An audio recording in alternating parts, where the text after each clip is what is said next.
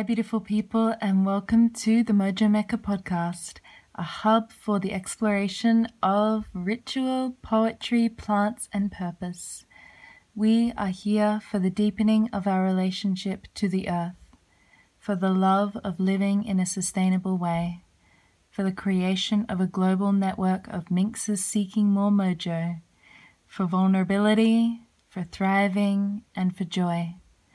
Thank you so much for being here. I'm so grateful. Now let's dive into today's conversation. In this conversation, I'm diving in with the epic woman that is Chrissy Fire Mane Charlie. She is a master manifester. No joke. A Manifestrix, which also happens to be the name of her recent project, a 6-week online program going deep into bringing awareness to and then rewiring subconscious patterning, trauma, and wounds that are holding us back from really creating our life from a place of power and consciousness. I see her as such an inspiration, constantly. She shares such poignant messages in this episode about the energetics of decision-making and willingness, and what we really do to ourselves by dwelling in the opposite realms of these. Such powerful messages in there. It really did blow my mind. We also speak about her pilgrimages in Peru and the epicness that lies there in the mountains and in the medicines.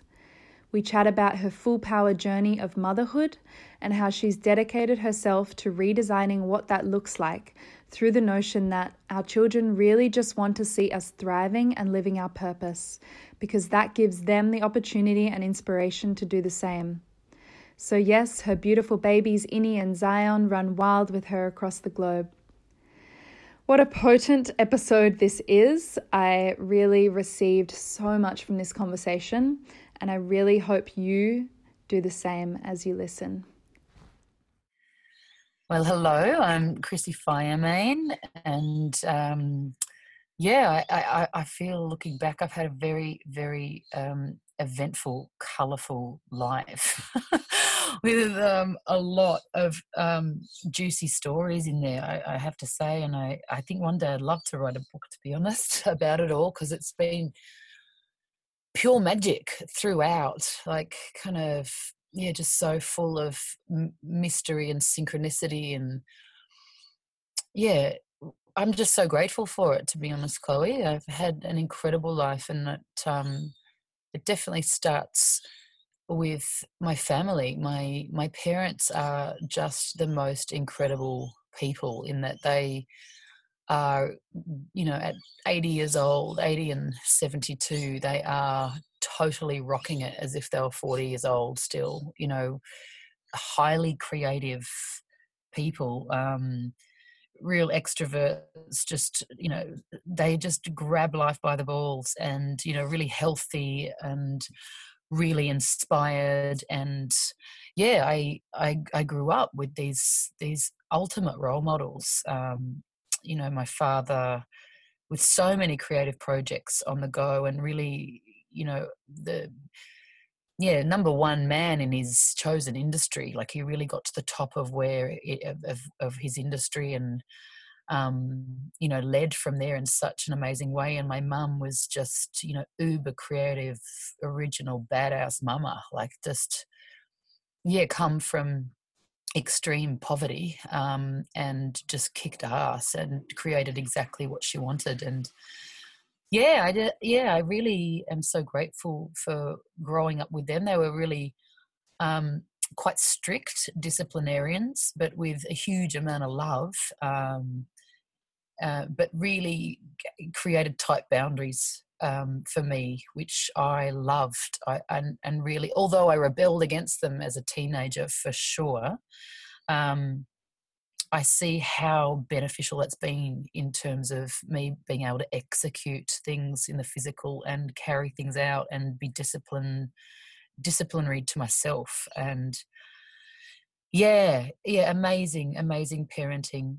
And so I'd say, yeah, so much has come from them. And then, you know, being raised in kind of, you know, an affluent socioeconomic group going to private schools, all that kind of stuff, I quickly learnt what I didn't like about modern society. And that was, you know, pretty much, you know, all the mindsets, the judgment, the racism and all the shit that goes on, you know, in general in that group, or did, you know, when I was at school, and still does largely. You know, there was so much racism going on around me, and judgment and competition, and money being put at the top of the pile, and so much superficiality and so much emotional warfare, I would even say. And so I learned very quickly what I wasn't about by being in that environment.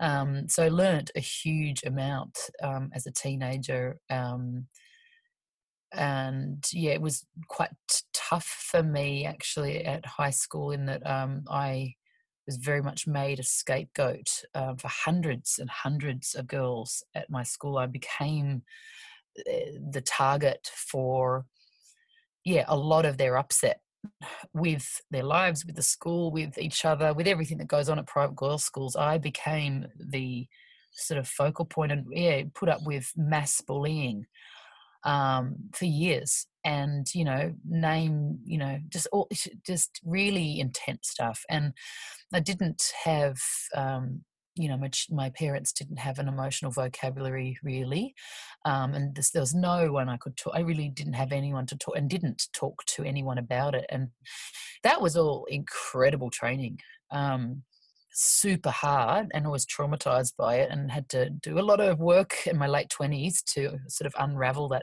upset. But it, looking back, it was definitely part of the making of my warrior spirit now, is having gone through, yeah, attack, energetic attack, emotional and verbal attack, from many early on in life. Yeah, definitely preparation for my work. And yeah, so that stands out to me, darling, as, you know, pivotal experiences in those formative years. And then yeah, I sort of chose economics and business in university, purely because that's what was expected and what everyone else was doing. When you had a high mark in the HSC, it was kind of, that's what you did. Even though no one forced me to do that, I just chose that. And within a year I pulled out. I was like, what the hell? And went and lived in Europe for 10 years. And that period, babe, was just sort of fucking chock a block with magic and rebellion and insight and travel and rock and roll. Sex and drugs and rock and roll was intense. I was like full power rebel at that stage in my life, angry as all hell with the state of the world, and with, you know, a whole bunch of backed up trauma around you know, emotionally absent parents, and you know, school experiences and broken hearts and all the sorts of things you go through as a young one. And then I just channeled it all into rock and roll, really. And, you know, drug abuse, sex abuse, alcohol abuse. And that was wild. It was like a wild period, untamable period of my life, living in London and Paris. And yeah, the characters that I could write movie,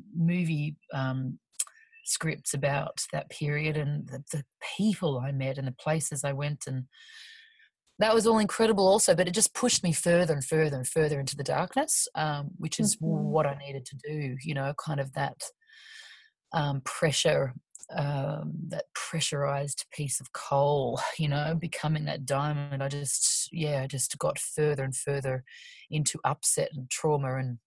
And it, you know, after 10 years of being away, of really being on the other side of the world to escape the trauma and upset of my relationship with my mother, that's really what I was doing over there, running away. Finally, I turned around and said, no, I have to face this. I was 28, I think, or 29, and was developing like agoraphobic tendencies in Paris, where I just couldn't leave the apartment. And I was like, oh shit, this is not good. Part of me was like, oh, you know, this isn't going in a good way. And at that time, one of my dear friends was involved in a spiritual organisation in Australia, and she would tell me about what they do and what they were learning, what she was getting, what she was healing, and I just got such a match, a resonance with what she was saying, and pretty much turned home and said, I've got to deal with this now. I've got to heal this trauma with my mother.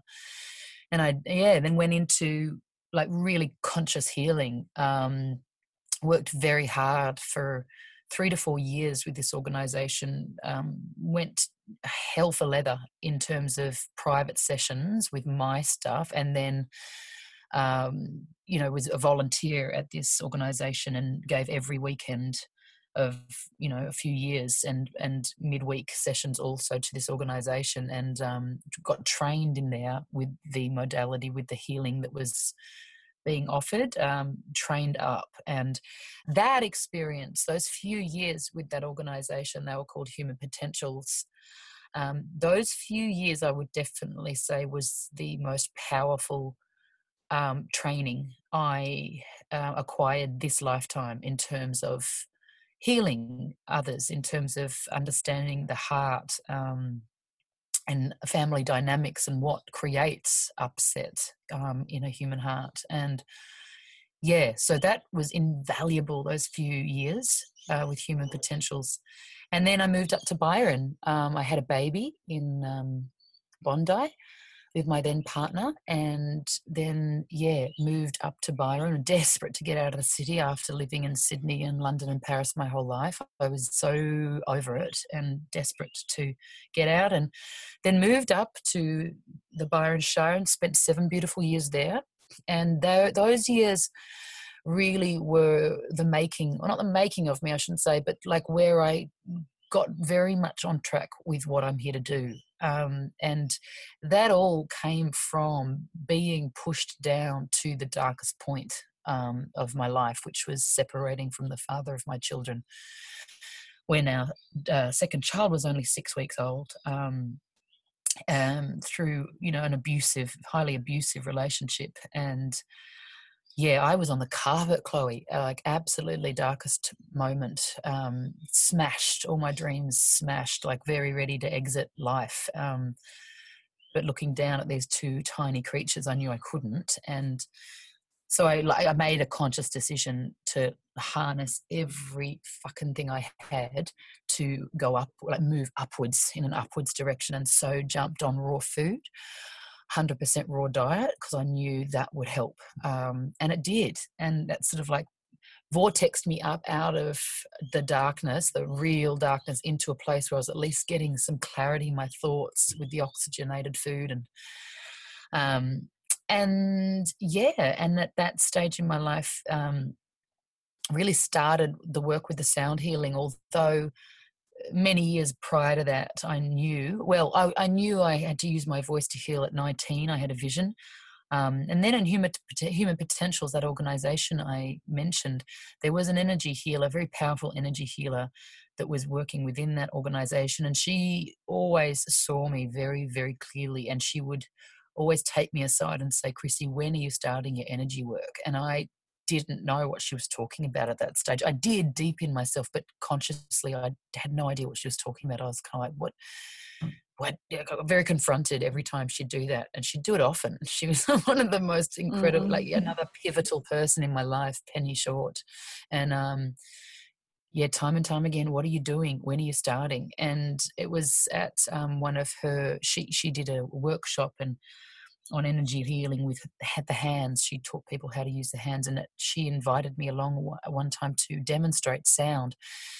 She said, "Please come along, I'd like you to demonstrate sound." And I still had no idea what she was talking about, although somewhere deep down I did. Had no idea what she was talking about, even up to the point within the workshop when she said, "Okay, well, now Chrissy's going to show us sound," and I still had no idea what she was talking about, nor what I was about to do or could do. And it just happened. And I just had this experience where I started toning and using sound, and yeah, my eyes and my ears went like white hot, and I just experienced, yeah, that was a really powerful, life-changing moment, actually. I realized that I have, you know, potential in that area, and I know about it. And then, yeah, but yeah, it took years and years for me to actually consciously own that. And it wasn't until I separated with Frederick and went through that very dark night of the soul, and was coming through that, when, yes, I was in Byron and received in my inbox an invitation to a 2-day sound healing workshop. And I was like, I've got to be there. There was no doubt I had to be there. I was like, what am I going to do with my tiny infant? Like, what? And I tuned in, and my daughter, Innie, who was probably 7 or 8 weeks old at that point, she said, go, Mama, do it. Like, I will be fine. You know, just find me a carer. You've got to be there, Mama. Like, it was so clear, her communication to me. And yeah, so I did. I found these gorgeous 19-year-old woofers who looked after Innie for 2 days straight. And she was a dream for them, and they were a dream for her. And I went along to this workshop, and it just shattered all my doubt around, or ignorance or something. It just shattered a big shell I had around me, and my power, I guess, in sound, using sound as a vibrational tool for healing and for ascension. And yeah, it was like, Chloe, it was amazing in that those 2 days. It was like all my certainty in that area, my past life remembering in that area, like flew in one window, just like lightning, and then out the other window flew all my doubt, you know, just gone. And I just was like, I know exactly who I am in this area and what I'm all about. And yeah, and from that moment, yeah, just got right into private sessions, just was inviting everyone I knew to come and allow me to practice, and yeah, just started working very hard. Even though I had these 2 kids, I just suddenly had so much energy with the raw food and the being on track, finding, you know, my certainty, and that developed then into workshops in that area, 1-day workshops helping people release Hucha, heavy energy, with sound, heal themselves with sound. That then grew into 3-day workshops, which I ended up doing. Oh gosh, I did a lot of those workshops over 6 years, you know, here and in Peru and in America also. And then, yeah, then went to Peru, and that changed everything also. That's the most fascinating part of it, I think, for me, is that I never had a connection to Peru, and I only went there to meet David Wolfe. Oh, I would have gone. I was going to, I was so curious as to how you first found out about Peru, you know, and how that came through for you, because it's obviously a huge, huge part of your life, home for you. Yes. Yeah. Yes, that's right. Such a huge part. And I had no friggin' idea. And I went there to meet David. So David Wolfe, who is a dear friend now, was such a mentor for me in that period. As I said, you know, getting onto the raw food. And I remember just watching him when I was so depressed and fruitcaked. I would watch him on YouTube and just feel totally ignited, and I would feel hope, and I just feel like I had a lot of in common with his spirit. You know, I was like, oh, I get this guy's energy. And I was like, I got to meet him. Like, oh, wow, look, he does these trips. Okay, where is it? Peru. Wow, okay, I'm going to Peru then. And that was it. And then in the lead up to that first trip, I had these regression sessions with an incredible woman who's now also a dear friend. And that 6-week lead up to going to Peru and this session work I did with this woman is actually a whole movie in itself. It was just the most ridiculous 6 weeks of past life memory and all sorts of shit. Yeah, all sorts of deep awakenings and awarenesses that really proved themselves the minute I got there.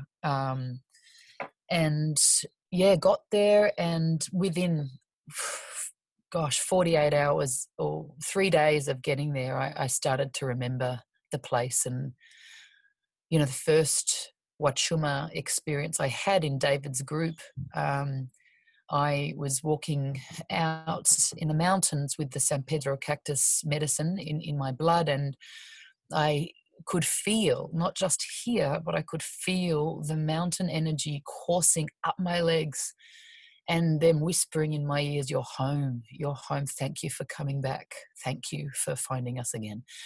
And I was like, what the fuck is going on? Like, really? What the fuck is this all about? Like, wow, what? And then it was experience after affirming experience within that month that I was there, with the coca leaves, with the keros, with everything. Was like, you're home, you've been here forever, and thank God you're back, and you got jobs to do, and that it is, and oh, wow, whoa. So then came back home and, you know, made as much money as I could to bring my two small children back to Peru 6 months later, and we'd spent 4 months there. And so that was in 2012, and, you know, now 6 years later, a lot has happened over there for me, you know, a lot of group work, a lot of growth, and yeah, a hugely deepening, dedicated path that is still opening wider and wider to me with every trip I go on. I've noticed, Chloe, that this pattern that I go over to facilitate a group and lead it, and there's always an aspect of me that thinks that I'm, you know, really primarily there to lead, you know, the group of people. And, you know, yes, I'll get a few wins, and I'm sure of course I'll get some healing, but really, you know, I'm there, and every time I'm there, I get, you know, I get cracked, you know, much deeper into the next part of my path there. I'm always overwhelmed and so amazed and shocked, even, with how much more there is for me. Like, you kind of think, wow, I've received so much from those lands. It isn't possible to receive even deeper and deeper gains, but each time I go there, it just deepens so much, and I'm forever grateful. And yeah, and so yeah, that's also been, you know, hugely pivotal. And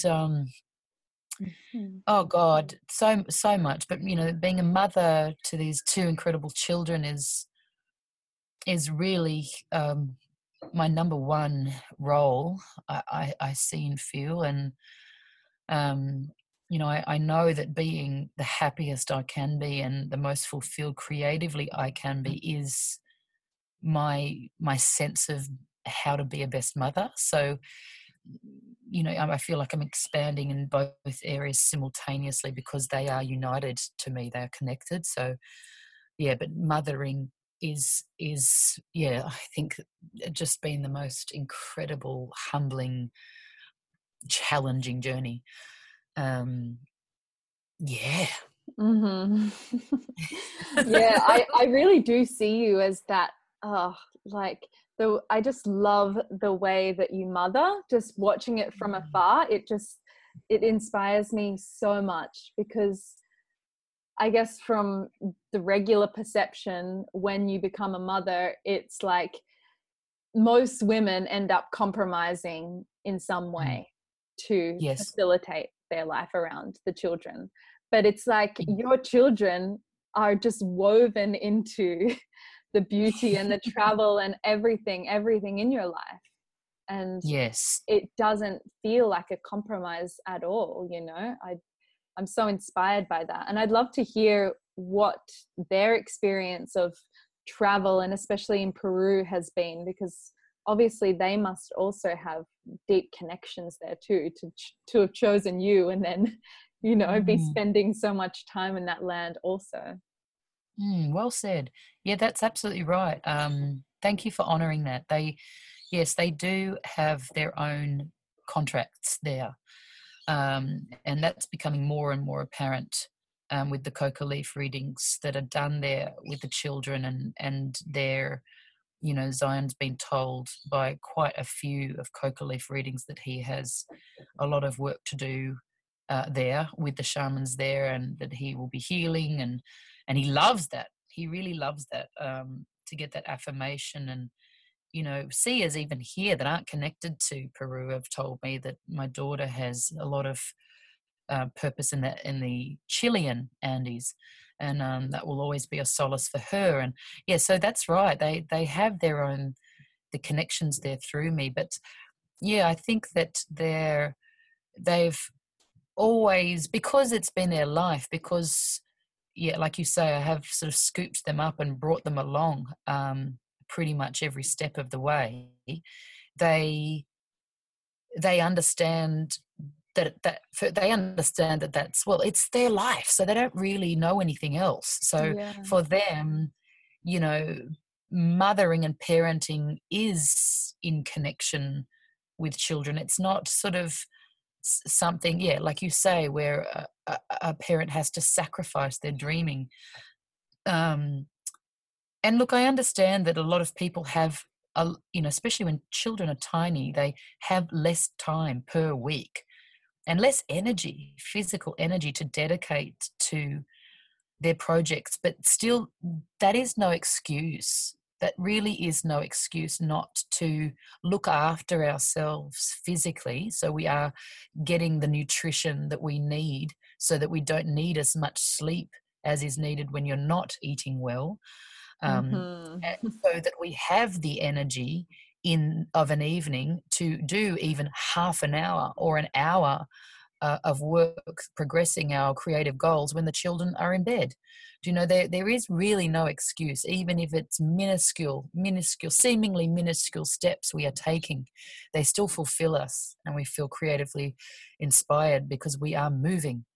But I don't, you know, not to blame anyone who, you know, isn't seeing that, because that's how society is set up. It is really set up to separate parents and children, you know, even with the education system, send the children over there, you know, put the parents over there in offices. Like it's very separated. But I've loved, you know, raising my children from really young ones until, you know, their ages now 7 and 9, you know, all together, you know, really being united in purpose. And you know what, Chloe, I remember the feeling very clearly of being their age or younger and desperately wanting to back my parents, like really feeling like I wanted to be included in my father's career. Like I wanted to back him. I wanted to, you know, instead of being separated from him and sort of looked down upon as a small child who wouldn't understand, and, you know, his study door always being slammed shut, and he was, oh, don't go into dad's study, he's busy. You know, for years he was busy behind that door. And I just had such a deep yearning to want to be part of it, you know, and even my mum, I remember in those years when she wasn't being nearly as creative as she is now, because her children, you know, have flown the nest, you know, ages ago. But she, in those years when she was sacrificing herself creatively, you know, I could feel that. And I desperately wanted her to be as creative as she could. I can so clearly remember that. And I, from that, and from mothering these two, have deduced that that's what children want. Children want to back their parents' purpose and be part of that. And that teaches them that purpose really, for me these days, is joy. You know, what makes you happy. It's got nothing to do with sort of, in inverted commas, career or changing the world. Or it's joy. It's simply what makes you happy. What really makes you happy, and that is our purpose, to be happy. And yeah, we pass that on when we engage our children in our quest for happiness. We pass that on. We show them that is all important, and that is what will change the world. You know, happy people. That's what I think, anyway. Yeah. Totally. Yeah. So it seems to me like what I'm hearing is that you saw a model of like parenting, and so your experience has been to really just like do the opposite of that basically and really create a new experience for yourself and your children. And that's inspired it. So many other people who have come into contact with you also. Thank you, darling. Thank you very much. Yeah, I just last week, me and the kids did our vision boards, and you know, I know so many adults that don't do it, but so many people that have not done that with their children, allowed their children to create a vision board. And, you know, as a parent, stick to that, like make sure their dreams come true. Like Innie's got 2 horses on her vision board, and I'm going to make sure she gets them. You know, I'm going to, like, I don't know when or how, but I'm decided on that. That's my children's dream. It's all important that those dreams and their visions are fulfilled. And if I can help them with that, you know, I have to. You know, this area of joy and dreaming and passion and purpose is key, and we've lost a lot of that, the way society has been set up to program us to go to school and therefore university, where there's really such a limited choice of things to choose, really, in the grand scheme of what there is out in the universe. It's very limited. And so I love watching the children create their vision boards and where they want to travel to, what they want to own, Zion's got his Lamborghini on there, and it's so cute, you know. But it's like, yeah, bro, like if that's what you want, let's go. That's create it. You know, it's more about the creation than earn it, than the thing. You know, definitely. Mm-hmm. You know, way more about the journey of creating than, you know, having the object. Mm-hmm. Yeah, I would love to hear, because I just see and feel from you just this huge power of alchemy and manifestation.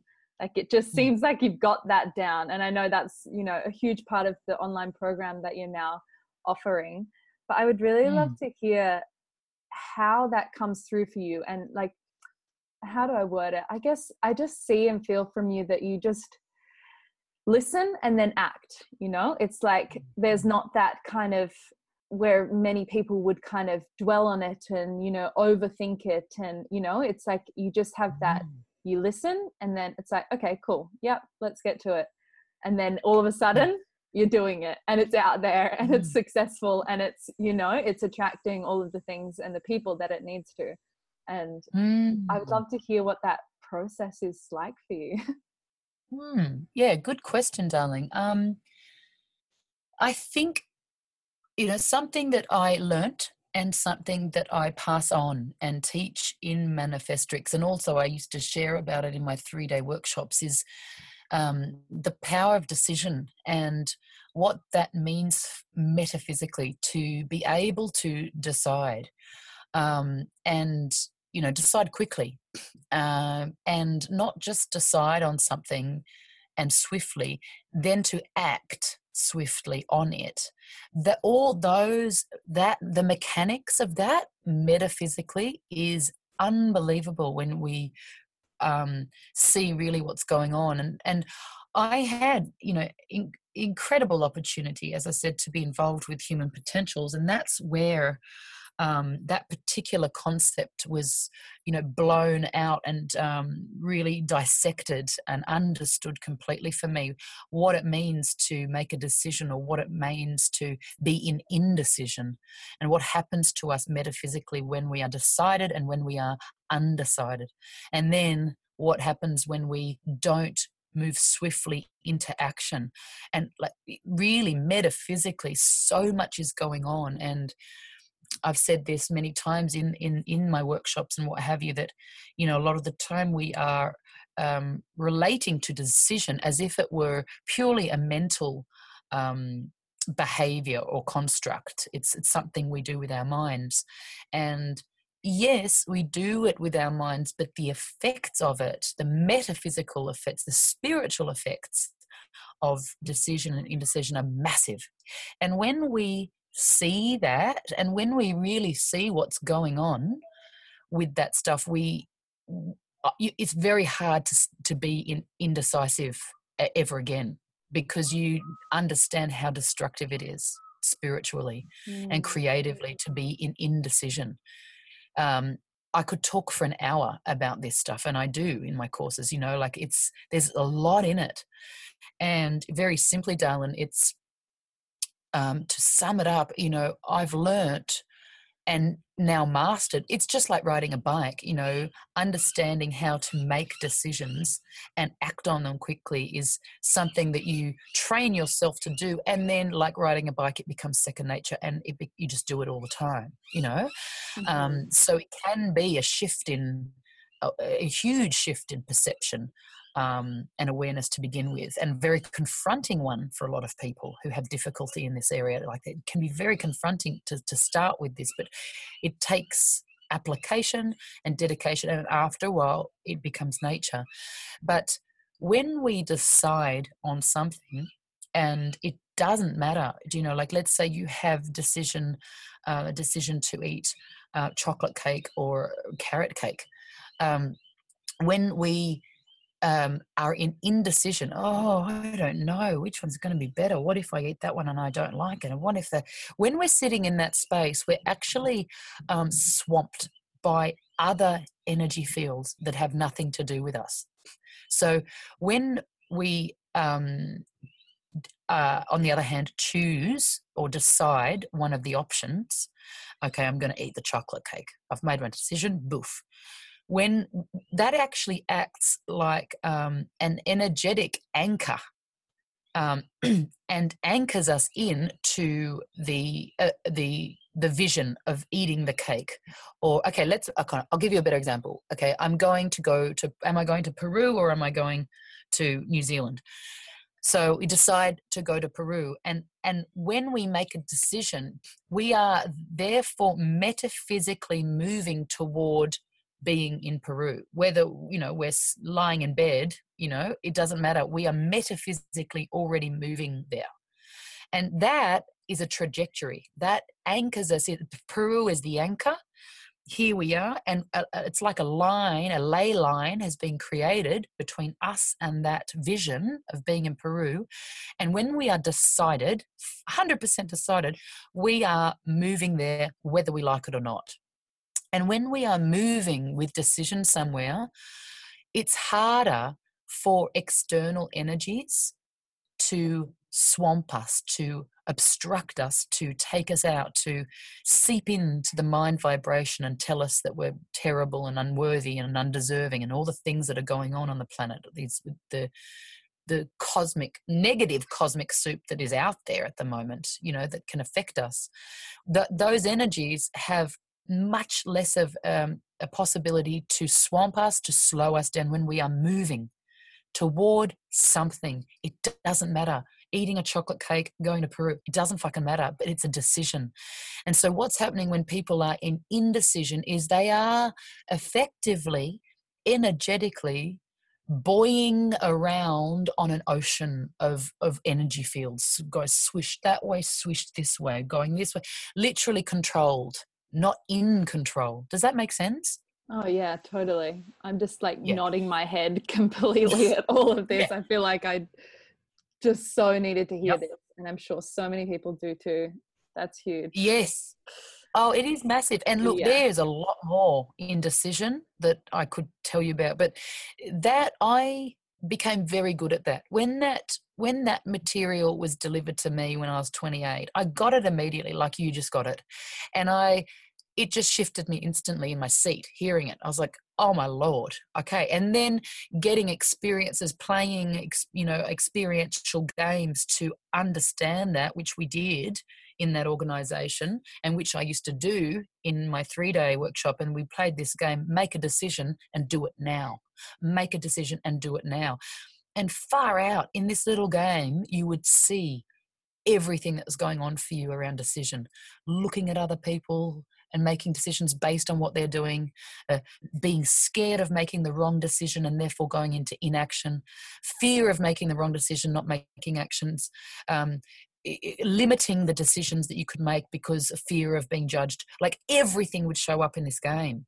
And all of that is going on for people when they're making decisions or not. And So I came through a lot of that gunk, you know, when I was about 28 and was able to start making strong decisions and going into action about them, therefore bypassing all the limiting fucking shit that goes on in our minds when we're in indecision. There's so much of it. And a large portion of that, Chloe, has got nothing to do with us. It's not even our energies. Mm. It's manufactured negative limitation energies, you know, that are out there to keep humanity low and down and you know, unsuccessful and not reaching their dreams. Because, you know, if we do, we're a force to be reckoned with, and, you know, the game would shift on the planet.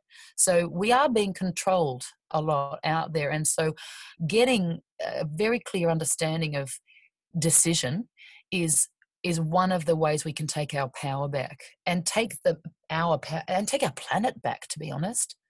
Yeah. Yes. So that, I think that's it, darling. I think now it's just become a way of being for me. So I get an idea and I'm doing that. And then I go straight into creating it. There's no delay for me. There's no doubts. Mm-hmm. And when we start operating like that and pull things off and successfully pull things off, it lifts you up, and then you go again, you just keep receiving power. Good power, good energy, good creative force. You keep spiraling up when you keep pulling things off. Do you know? So you're just continually expanding. It's very empowering for us to succeed in creating things, you know, and the opposite also is it's very disempowering when we can't pull something off. You know, we go into hopelessness. A lot of humans are in a lot of hopelessness around their dreams because it's not happening, and they've got all the know-how, they've got the vision, but it's why isn't this happening? And a lot of hopelessness can result. And, you know, there's some strategies that I learned that, you know, I share in Manifestrix that are absolutely life-changing. And yeah, this stuff should really be taught in schools. I actually am, you know, I would like to try and get the content of Manifestrix into TAFEs or something like that in the future. Mm-hmm. Yeah, that's where I'm headed, I reckon. Wow. Yeah, so I was going to ask you, so in terms of, I guess people have a lot of visions and downloads or whatever it is that they know that they have to do. But in terms of the practical, getting that from vision into reality and all of the resources that takes and the know-how and also obviously you have experience more so in the business commerce side of things, whereas a lot of people don't really understand that as much. It feels like you really have a lot of the physical tools too, or you just are very, very dedicated to learning all that you need to in order to really create what it is that's coming through. Yeah, how's that process for you too? Because you're just so savvy with it all too. I just see that from you. It's like, it's the vision and it's big and it's like, you know, requires a lot of coordination and all of this, you know, physical details and structure and everything, but it does just feel like it comes together for you. So what's that experience like for you when it's in the physical and you have to be really on?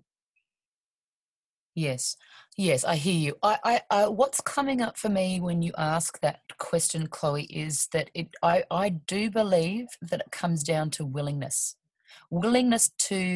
to learn or master the parts that we don't already have. We've all been born with gifts and fortes, you know, and other things that we have no idea about and no interest in. And, you know, ideally we want to sort of gear our offerings, our creative projects in a way where we're doing things that we love.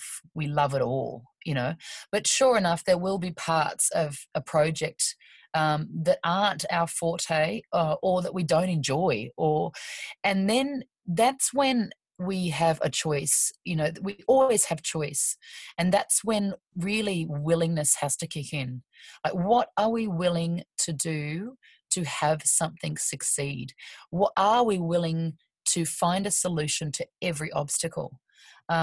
Willingness does that. You know, this is another, actually, this is another part of Manifestrix is the teachings around willingness. Again, willingness, the metaphysical effects of being willing and being unwilling are massive and make or break a person or a project.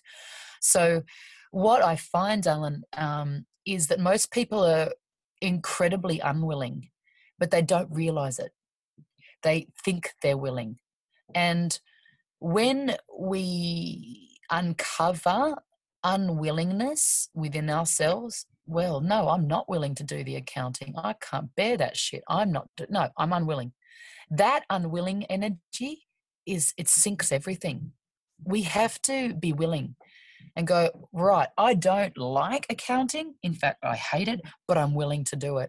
I'm willing to learn. I'm willing to pay someone else to do it. I'm willing to work 3 hours extra a week so I can pay an accountant. I'm willing. Do you see? We have to engage willingness to come through whatever roadblocks there are.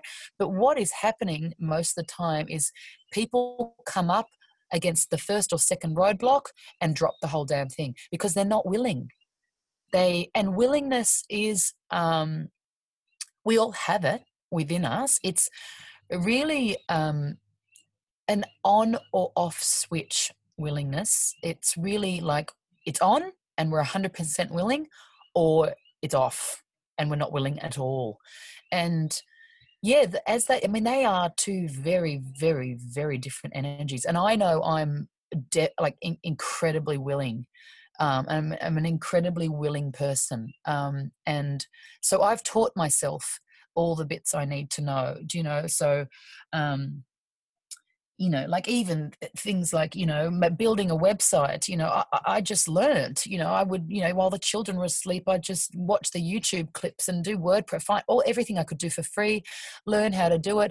Yep. Learn how to use Illustrator, find someone that, you know, had Illustrator that could give me a copy of it, taught myself, just always learning the things that you need to learn, and or outsourcing the things that you can't do.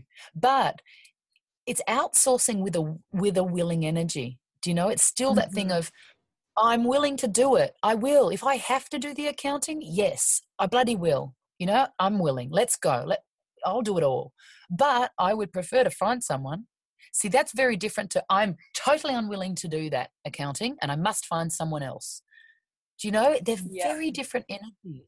And the universe of infinite possibilities and great spirit, what I found really pays willingness. So when you are someone that jumps out of bed and goes, fucking let's go. Let's do this. All right. I'm ready. Let's do it. I'm going to fucking slice every obstacle. What do we got? Let's go. It may be, the universe looks at that energy and brings you all the silver linings. Like it really does. The amount of support we get when we radiate willingness is massive. And it's not only from the unseen world. Like my willingness, babe, I know is what has everyone chuck money at me every time I'm doing a crowdfunder. Because my willingness is obvious. It actually radiates, and people love willingness. People love to be around willing people. People love to back a project being directed by someone who is exuding willingness, who is ready to do it all. Do you know? Like people want to chuck money at. They're like, "Fuck yeah, go you! Look at you! You're gonna. Here, I want to help you." And the opposite is true with unwillingness. When someone's really unwilling, the energy is like this downward spiral, and people don't want to be near that. People do just kind of want to inch away. And, oh, yeah, okay, I'll see you later. You know, and these two energies are they have their own universal laws, willingness has its own law, and it is I've just seen it. you know, for years and years, I've been teaching about willingness. You know, for 7 years straight, I've been teaching people about willingness, and I see what happens when they engage it, and their life changes completely. And then they get the checks in the mail that they need. You know, all the silver linings come in, Dave. So I think that's it. Like for me, with your question, I think for me it comes down to being really willing. Willingness. Full stop. It's uber powerful. It changes everything, darling. It's a force of nature. Willingness. Yeah. Wow. Yes, to all of that. Yes. Yes. I was just so reflecting on all of the times where I've tried to do things from that place of unwillingness or unworthiness, you know, with that underlying in there. And of course it's not going to work. Of course you're not going to receive all that you know you're here to receive from that. That's it. And yes, it is. It's massive. And what's most interesting in this area of unwillingness is most people don't realize they're unwilling. They are so desperate to look good and to fool themselves, you know, that they're willing, and they actually think that they're willing. And that's why nothing's doing with their project, because they haven't really been honest and spotted the unwillingness and gone, you know what? No, I'm not. I'm not willing to get up early in the morning and put in the extra hours. No, I'm not willing to, you know, take an extra job to finance. No, I'm not. But they think they are. So this unwillingness process that I used to run in the workshops that I learned at Human Potentials, again, another one of these little experiential games to demonstrate, is massive. And again, it shows up everyone's unwillingness. And in this moment, please may I share an example that has always been my favorite. So I ran, it was at a Sydney workshop, and this woman, we were looking at unwillingness, and the process was and is, and you know, listeners now can jot down these questions and run the process themselves. It's, you know, 1, think of something you want to do. 2, write down or list everything that you would have to give up in order to achieve it. And then 3, the question is simply, are you willing? And this woman wanted to have a baby. You know, I always encourage people to pick big things, you know, not little ones, their dreams, you know. So her dreaming at that point was that she wanted to have a baby, and her and her partner had tried everything for years. They were, you know, I think they'd even tried IVF, you know, and that hadn't worked. And, you know, that was I want to have a baby. What would you have to give up in order to achieve it? And, you know, so she went to town and really went deep, and I'd have to give this up, my time. And then she realized one of her things was, God, I'd really have to give up, you know, my identity for a while, you know. And then, you know, are you willing? No. Oh, my God. No, I'm not willing to give myself up. I'm not willing to give up my time and my body and my, you know, my nights of good sleep. I'm not willing to do it. And it was the first time she'd seen that.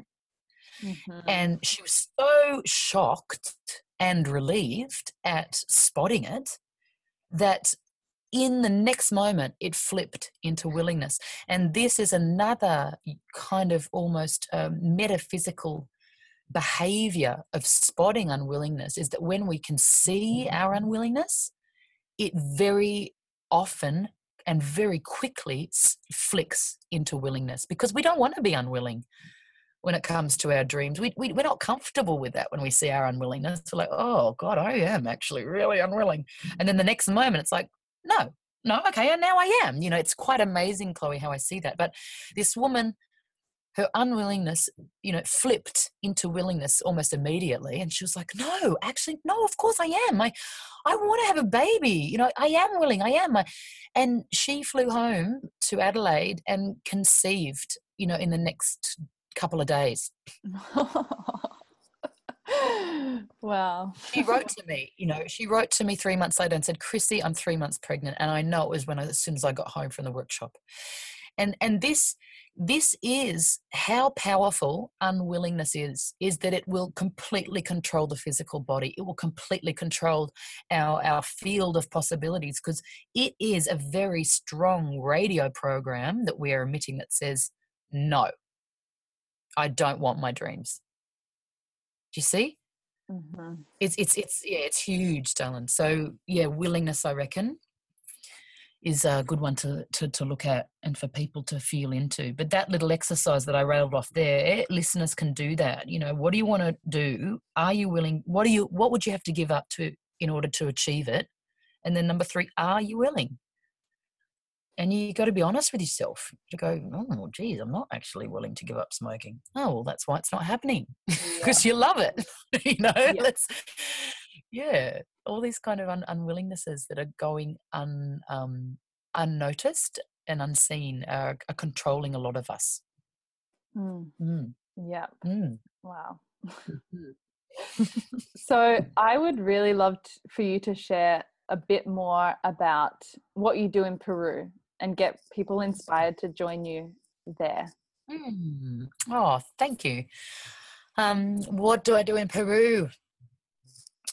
I think primarily it's connecting people to the greatest versions of themselves via a very powerful cosmology, the Andean cosmology, and through working with the plant spirits there, working with the plant medicines, and working with the primary healing forces of that land, which are the mountain spirits. So that's what I feel like I'm doing, is introducing, bridging people to those experiences. In that valley, the sacred valley, where, you know, the Kundalini energy of the planet is currently based and activated. People really only have to walk those lands and be changed. But when you pair that with a lot of intentional processing and medicine work and meditation and good food and hiking and working with the indigenous in their ceremonies, it's life-changing experience. So I'm inviting people to come and blow their own minds, really, and change their lives, really upgrade life. And the purpose of that, I guess, the intention of that is so that they can go out and live more joyful lives and shine more light in the world and live more along the lines of their purpose, whatever that may be. Mm. And what do you feel that the purpose of these plants is in our, I know it's so huge, but if you could speak to the power of working with these plants in that way, especially on that land. Yes, I feel like the plants want to share their wisdom. It feels like that to me. I feel that there's a huge generosity of spirit that comes with the master plants. That's the first thing I feel when you ask that question, is I really do feel like those plants want to share, and we see that just with the rapid expansion of their facilitation all around the world. So I feel I want to remind us of our divine origins. I feel like they want to give us clues as to how we can be happy, and they also heal us deeply on a physical level. So I think they want to do that. I think it's like they want to raise us up to being the best versions of ourselves, because I've only really ever heard of incredible feedback and wondrous experiences of the plant medicines that I've worked with, and with the people that I work with. I've only heard of wonderful things occurring and seen wonderful things occurring. So it really, says to me that these plants want to raise us up, that they have a purpose on the planet to expand our consciousness and to help us, live in harmony, I imagine, with ourselves and with our surroundings. Yeah, I think that's it. Mm, yeah. Totally. Mm. Yeah. I was just reflecting on your whole process with willingness too, and I feel like to even show up to that space of coming to have an experience with those plants that you know is going to be completely outside of what your regular scope of reality is, and is really going to shift you and move you. You have to be so willing. You have to really be willing to be there and see that. And yes, it's so beautiful to see more and more people really showing up to that space. Yes, I'd agree. Yeah, it's such a crunch time, isn't it, on the planet at the moment in terms of our consciousness and, you know, us all knowing that we have to shift gears pretty rapidly. You know, if we're going to survive as a race, and it feels like this rapid expansion, as I was saying, of the plant medicines all around the world. It's it seems to be being met with a lot of humility and willingness from people, you know, really ready to try something, ready to be shown, ready to trust the ancient ways, ready to listen to plants. I mean, really, how wonderful is that? That we're all, you know, revering plants more.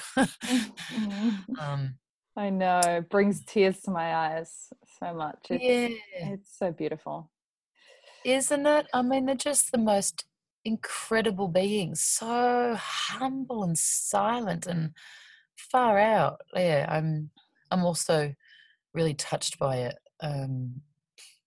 I'm loving learning about the plants in Peru. Absolutely loving it. Mm-hmm. And so for people who would like to know more details about the journeys that you do, and what it really involves, so they can really get a vision of it and, you know, see themselves there, and maybe share the dates too upcoming. That would be great. Yeah.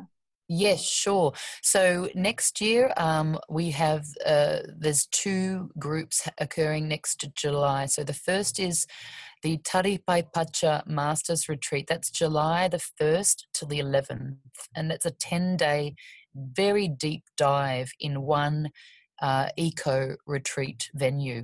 So we pretty much sit still in this eco retreat space for the 10 days, and the masters and the teachers come to us, and we work with the plant medicines, and we work with Temescal, the Andean Sweat Lodge, and all sorts of amazing things occur over the 10 days, a lot of sound therapy.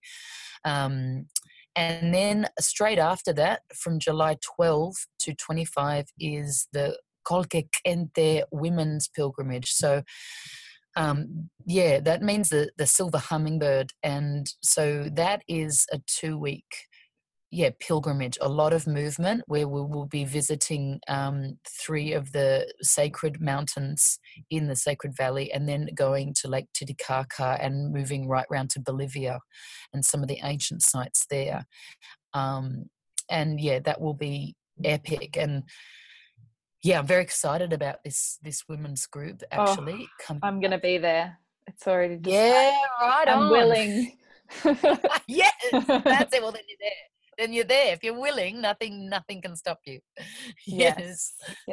Yeah, no, that's going to be beautiful. And if people would like to know more, I think the best place for them to reach me is either at Instagram at peru.pilgrims, or I have a website, but those tours aren't updated as yet, but they will be. But the website is Pachartaki PeruTours.com.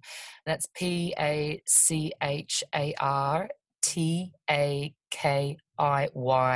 PeruTours.com. And then, all the details will be up there as well. But all people can find me through you, darling, if they don't remember those. I'll put them all in the notes. Yeah. Oh, thank you. Thank you very much. All welcome, you know, especially, you know, people are welcome no matter where they're at, really. It's you know, even though the Taripai Pacha is called a master's retreat, we're all masters, I believe. It's just not something that you have, you know, you can only attend if you've done this, that, or the other. Yeah, everybody is welcome. Beautiful. Yes, totally agree. Yes. And so also for Manifestrix, yes, do you want to share a bit about what that is? And oh, I'd love to. Yeah, go for it. I'm so excited about it. Oh, far out. It's yes, so Manifestrix is my 6-week online mentoring course / program that I've really seriously wanted to execute for probably 6,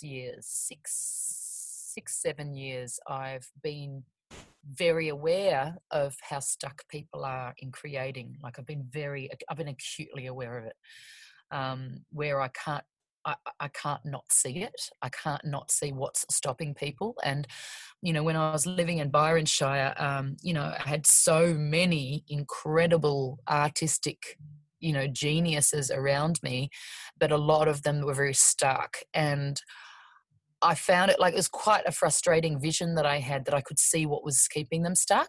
And I would just sort of keep saying to myself, far out, I've got to do something about this. I've got to do something about this, you know. And just for years and years and years, I've been sort of seeing and collate, you know, I guess collating more and more experience from my workshops and what works and what doesn't work, and then my own experiences in creating and manifesting and watching how I do it. I put together this work, and it was interesting, babe, that I'd wanted to do it forever, but it was the minute the children took themselves to school. So I've been homeschooling my children, and then all of a sudden they say, we want to experience school.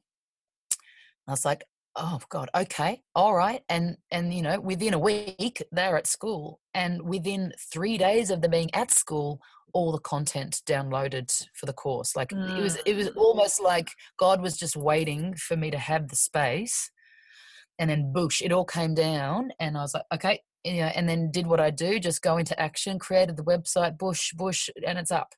And so it's 6 weeks of I'd say deprogramming, really. Deprogramming and reprogramming someone to basically be successful in bringing their visions through, bringing their dreaming through into the physical, you know, completing or, you know, even instigating and completing successful creative projects, whatever that is. And we're all doing different stuff. It may even just be like having a baby, having a family, whatever.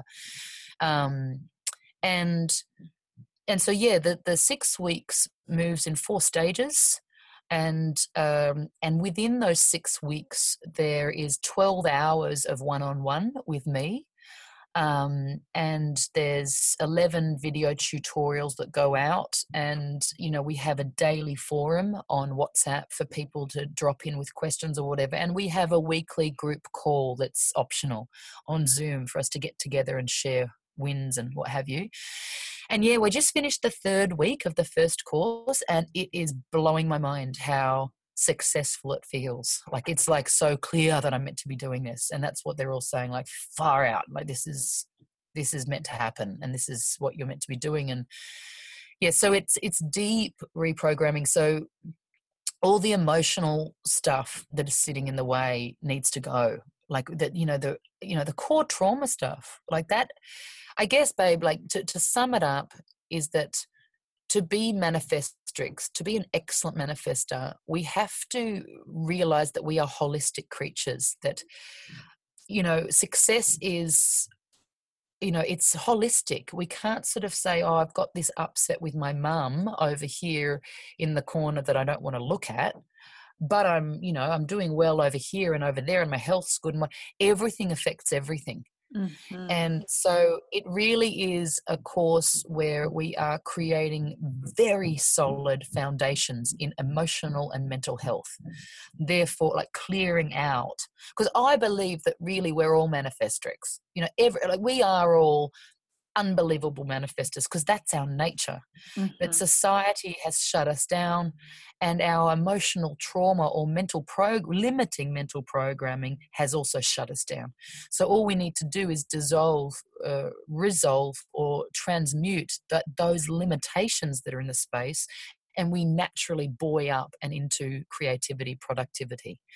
And I'm not talking about like having to be super productive. It's not about that, but it's getting into that place where we don't have confronts in creating. We're not blocked anymore, where we can freely, you know, feel very free to create without limitation.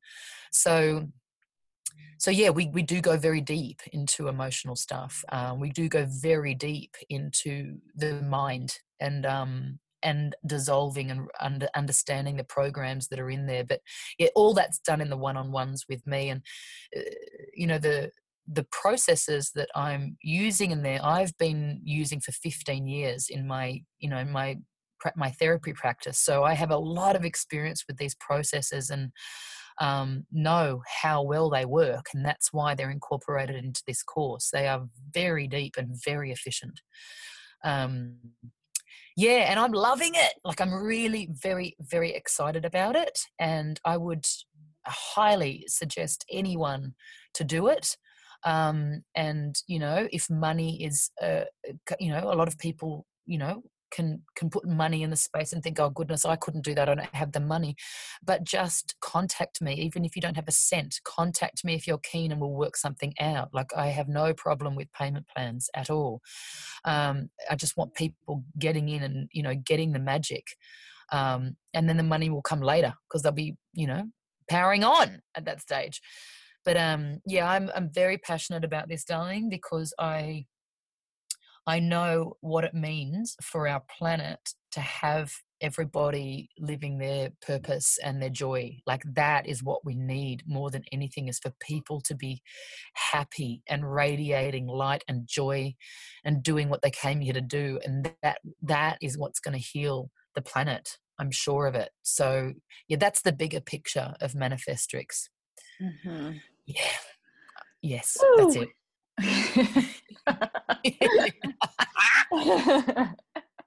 As you were speaking, I was just feeling to ask you, what do you feel the power and energy of social media and the internet is in this whole movement? Because it's obviously, I feel it as like a really, really strong portal, and obviously in doing and sharing all that I do through media, is it just like comes through me. I know I need to work with these platforms for good, and it seems like you're so savvy with them too, and I'd love to hear your opinion on what they're doing in terms of connecting people to who and what they need to experience.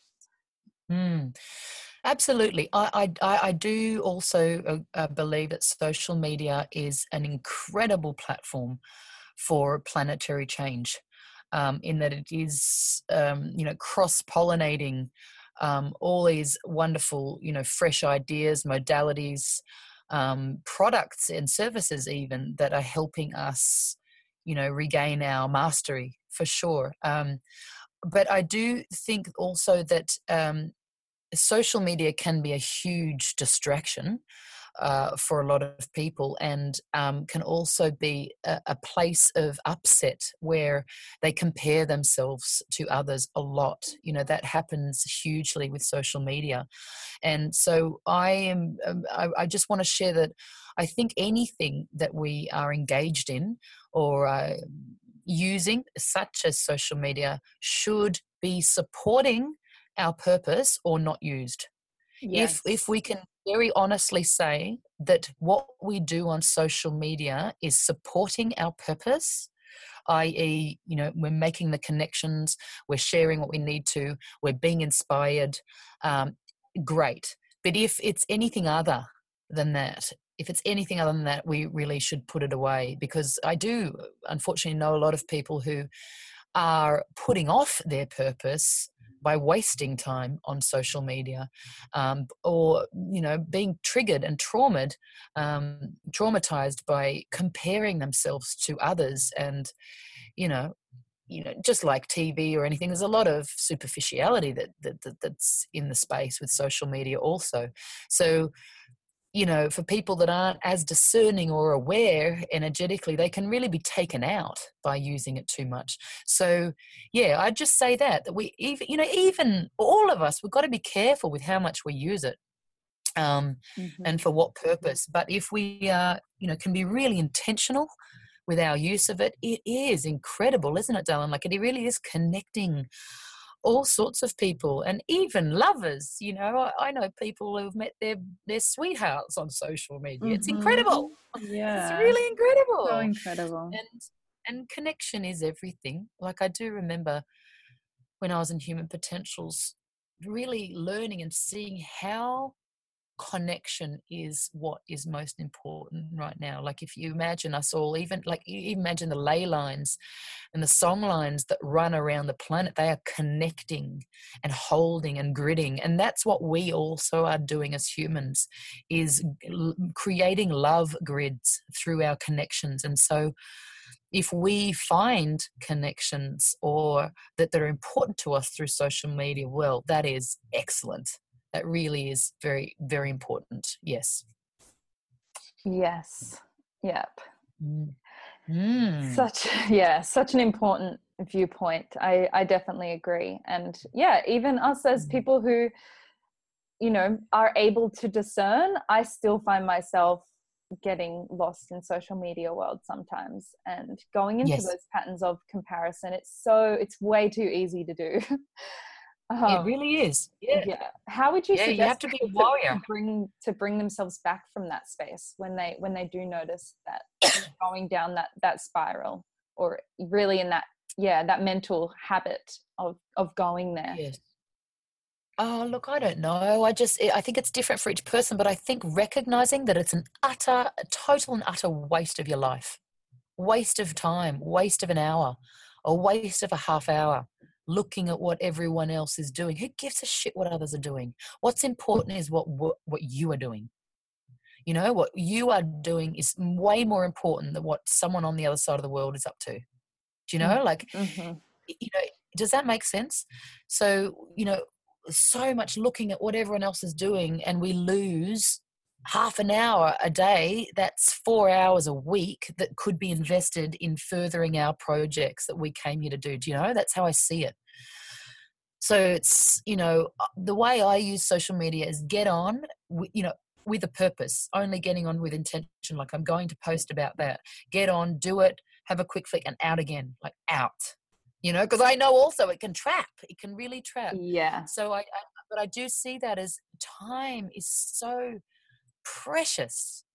Time is so precious, you know, and our energy is so precious, and we want to reserve those things for our dreaming. And that's what I bang on about in Manifestrix, is nothing is more important than your purpose. Nothing. I mean, what the hell did you come here for? What did we come here for if we're not going to get on, do our purpose? If we're not going to, you know, like, what are we doing? Like, nothing's more important. So yeah, that's how I see it. And look, our purpose could be being the best mother that we can be to our children. And what an incredibly noble and honorable purpose that is. Again, it's not about massive moves in the world, our purpose. But we're here to do a job in love. All of us have got a job to do around love. Yeah, so it doesn't matter what someone else's job is. Like, what ours is very, very important. Yeah, that's how I see it, babe. Yes, totally agree. Yep. So many aha moments in this whole conversation. Good. Really, I feel like it's been an activation on a very cellular level for me. So thanks for the free session. Oh, an absolute honor and a pleasure. Oh my God, I love this. This is exactly what I want to hear. Yes. You're amazing. I just, like, since the moment I started feeling the call to start a podcast, I was like, yep, Chrissy, yep. I think, yeah, I messaged you like at the end of last year or something when it first came through for me, and now it's like finally happening. So I'm very happy that that this has all conspired in the right time too for both of us, you know? Yes, absolutely. Me too, honey. Mm-hmm. I'm so grateful that you agreed to it and we're just, willing to show up and share. Always. Yeah. Oh, thank you. No, a real honor. It's been beautiful to chat to you and hopefully to inspire the wonderful people that look up to you and trust you, darling. Mm-hmm. Thank you. Are there any other, I guess, links or any other things you would like to share in terms of ways of people connecting to you, like your more personal accounts, Instagram account? And I think I'm really loving on my new Instagram account, Badass Mamita. I love that you just recreate yourself consistently. I love it. I'm so inspired by it, and I'm very much the same. Yes. So. Oh, thanks, darling. Yeah, my old accounts felt revolting to me. I just felt like, I'm not that person anymore. This is embarrassing. So Badass Mamita is a good place for me to connect with everyone, because from there I touch on all my other projects, Manifestrix and the Peru tours and Mana Blend, and my healing and everything's kind of, and the mothering, when I'm blogging around motherhood, it's all kind of in that place. So if anyone's using Instagram, that's a really good place there, I think. Or, otherwise manifestrix.com, or, I have a Facebook page also people can connect to, Chrissy Fire Mane Charlie. Yeah. Mm-hmm. I know this might be a long story, but I'm so curious about the origins of Fire Mane. Okay. How did that name come through for you? I'm so curious about names. Yeah, sure, darling. I was 19 years old, and at that time in my life I was studying ceremonial magic very intensely, actually getting into a lot of dry, heavy, convoluted content from the Kabbalists, and I was studying the Jesus figure from a Kabbalist's point of view, and was fixated on him at that point in my life, the power of one. I just kept really, flipping out about how much power one human being actually has. And I was journaling. I would always journal, and it just dropped in like from the heavens into my lap, Fire Mane. I just heard it and I wrote it down as I'm like, what the hell is that? A Fire Mane? I kind of not long after that, I think probably in that same writing session, I saw, a horse, galloping across the plains with a mane of fire. And that made sense to me because I am a triple Aries and I am the year of the horse. And, horse has always been massive totem for me because I grew up in horse racing. My father was in horse racing, and horses were everywhere, and I am the horse. And Fire Mane, I saw it, and I'm very fire, and makes sense. And then on a much more subtle level, and just after that, another vision came, and it was of a comet woman flying through the heavens, and she was hurtling through past all the stationary stars, and I saw the stars, she was flying into the darkness actually, and the stars were all saying, but where is she going? What is she doing? Why is she going there? What is she doing? And she said, I'm flying into the darkness to light the way. And, that all just came really quickly, and I thought, far out, okay. And I would use Fire Mane as like my secret name, It would be sort of written on the first page of my journals, Fire Mane's writings. And then it became my Hotmail password when email was created. And, when I got an email account 20 years ago, and it was always very secret to myself. And then, you know, I don't know, it was probably around, yeah, after the Dark Night of the Soul and having had my two children, that I realized I couldn't hide it to the world. Like, it was, I was hiding myself from the world. I realized that was my name. You know, it was like, that's my spirit name. That's, you know, that's been given to me, and that is my name. And it also reminded me, and I had visions of my Native American Indian lives. And, you know, that was very strong for me at that time of my life, you know, connecting in with that soul memory. And I was like, well, this is my name, you know? And so, yeah, stepped out, came out of the closet with it, you know? And, yeah, that was very crunchy and uncomfortable and very confronting to start using it in public. And then it just, you know, got more comfortable, and then, you know, became my music name. But yeah, it's, yeah, really, you know, that Comet Woman. And then, you know, back then, babe, when it first dropped in, or, you know, I was living in London and, you know, really into rock and roll. And, you know, at that point I was, you know, in bands and doing all the rock thing. And I wanted to get up on stage dressed as Fire Mane. And at that stage, she was half comet, half pirate woman. You know, that was really the immature expression of Fire Mane, was this pirate woman, like just ready to mutiny and ready to, you know, steal from the rich and give to the poor, and, you know, flaming red hair. That's how I saw her. But yeah, that's where the name came from. It came directly from spirit, darling. Yeah. Yeah. It's just you. It's you. I just think of that as you to a T. Yeah. Yeah, it is. For my sins. I'm a bloody fireman. Yeah. Fire. It's great. You're doing the exact right thing with all of that energy. It's so perfect. I was just reflecting on that. You're really, really channeling that fire energy in the right direction and really igniting so many people. And it's thank you. It's so beautiful to witness. Oh, thank you. Thank you, sister. That means a lot. I really appreciate that. Thank you so much. Mm-hmm. And I feel like you're only just getting started. I'm so excited to keep watching you at the rate that you are now. It's like, yeah. And I'm so excited to just keep walking alongside you too. And I just feel really grateful to know you, and yeah, to be connected to you. And thank you. Yeah. Yeah. Thank you, darling. I remember the day we met. I remember it like it was yesterday. Oh, yeah? The first time. Yep, I do.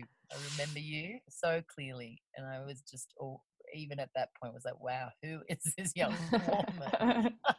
Where did she come from? Here to do great things. Yeah. Oh, I'm in such a wild formative time in my life. I feel like I've been 1,000 different people in the last few years, like when you met me to where I'm at now, and probably where I'll be at next time I see you. It's like, oh yeah, you know, the same, like when you're in your early 20s, it's just like wild, the amount of characters that you are and paths that you explore. And yeah. Wow. I think that's a very wise way to spend your 20s is doing that, is being everything and everyone and trying everything. I think that's excellent preparation for where you're going, darling. I think, yeah, I always like that too, was just a bit of everyone, shapeshifter, complete shapeshifter. And I just, yeah, I think that gears us up for, that gears us very well, you know, not having fixed positions. Not I am this sort of person and this sort of personality. We get very easily toppled over when we hold fixed positions. So the more we can be shapeshifters in every way, the more effective our magic will be. Yeah, so right on. Exactly. Yeah. That's a great place to conclude. I'm so grateful that, again, that you agreed to do this, and I'm so looking forward to putting it out there too. Have people receive you. Oh, my beautiful community on the World Wide Web. Right on. Good for you. Lots of love to your community, and lots of love to you. And thank you for this beautiful opportunity.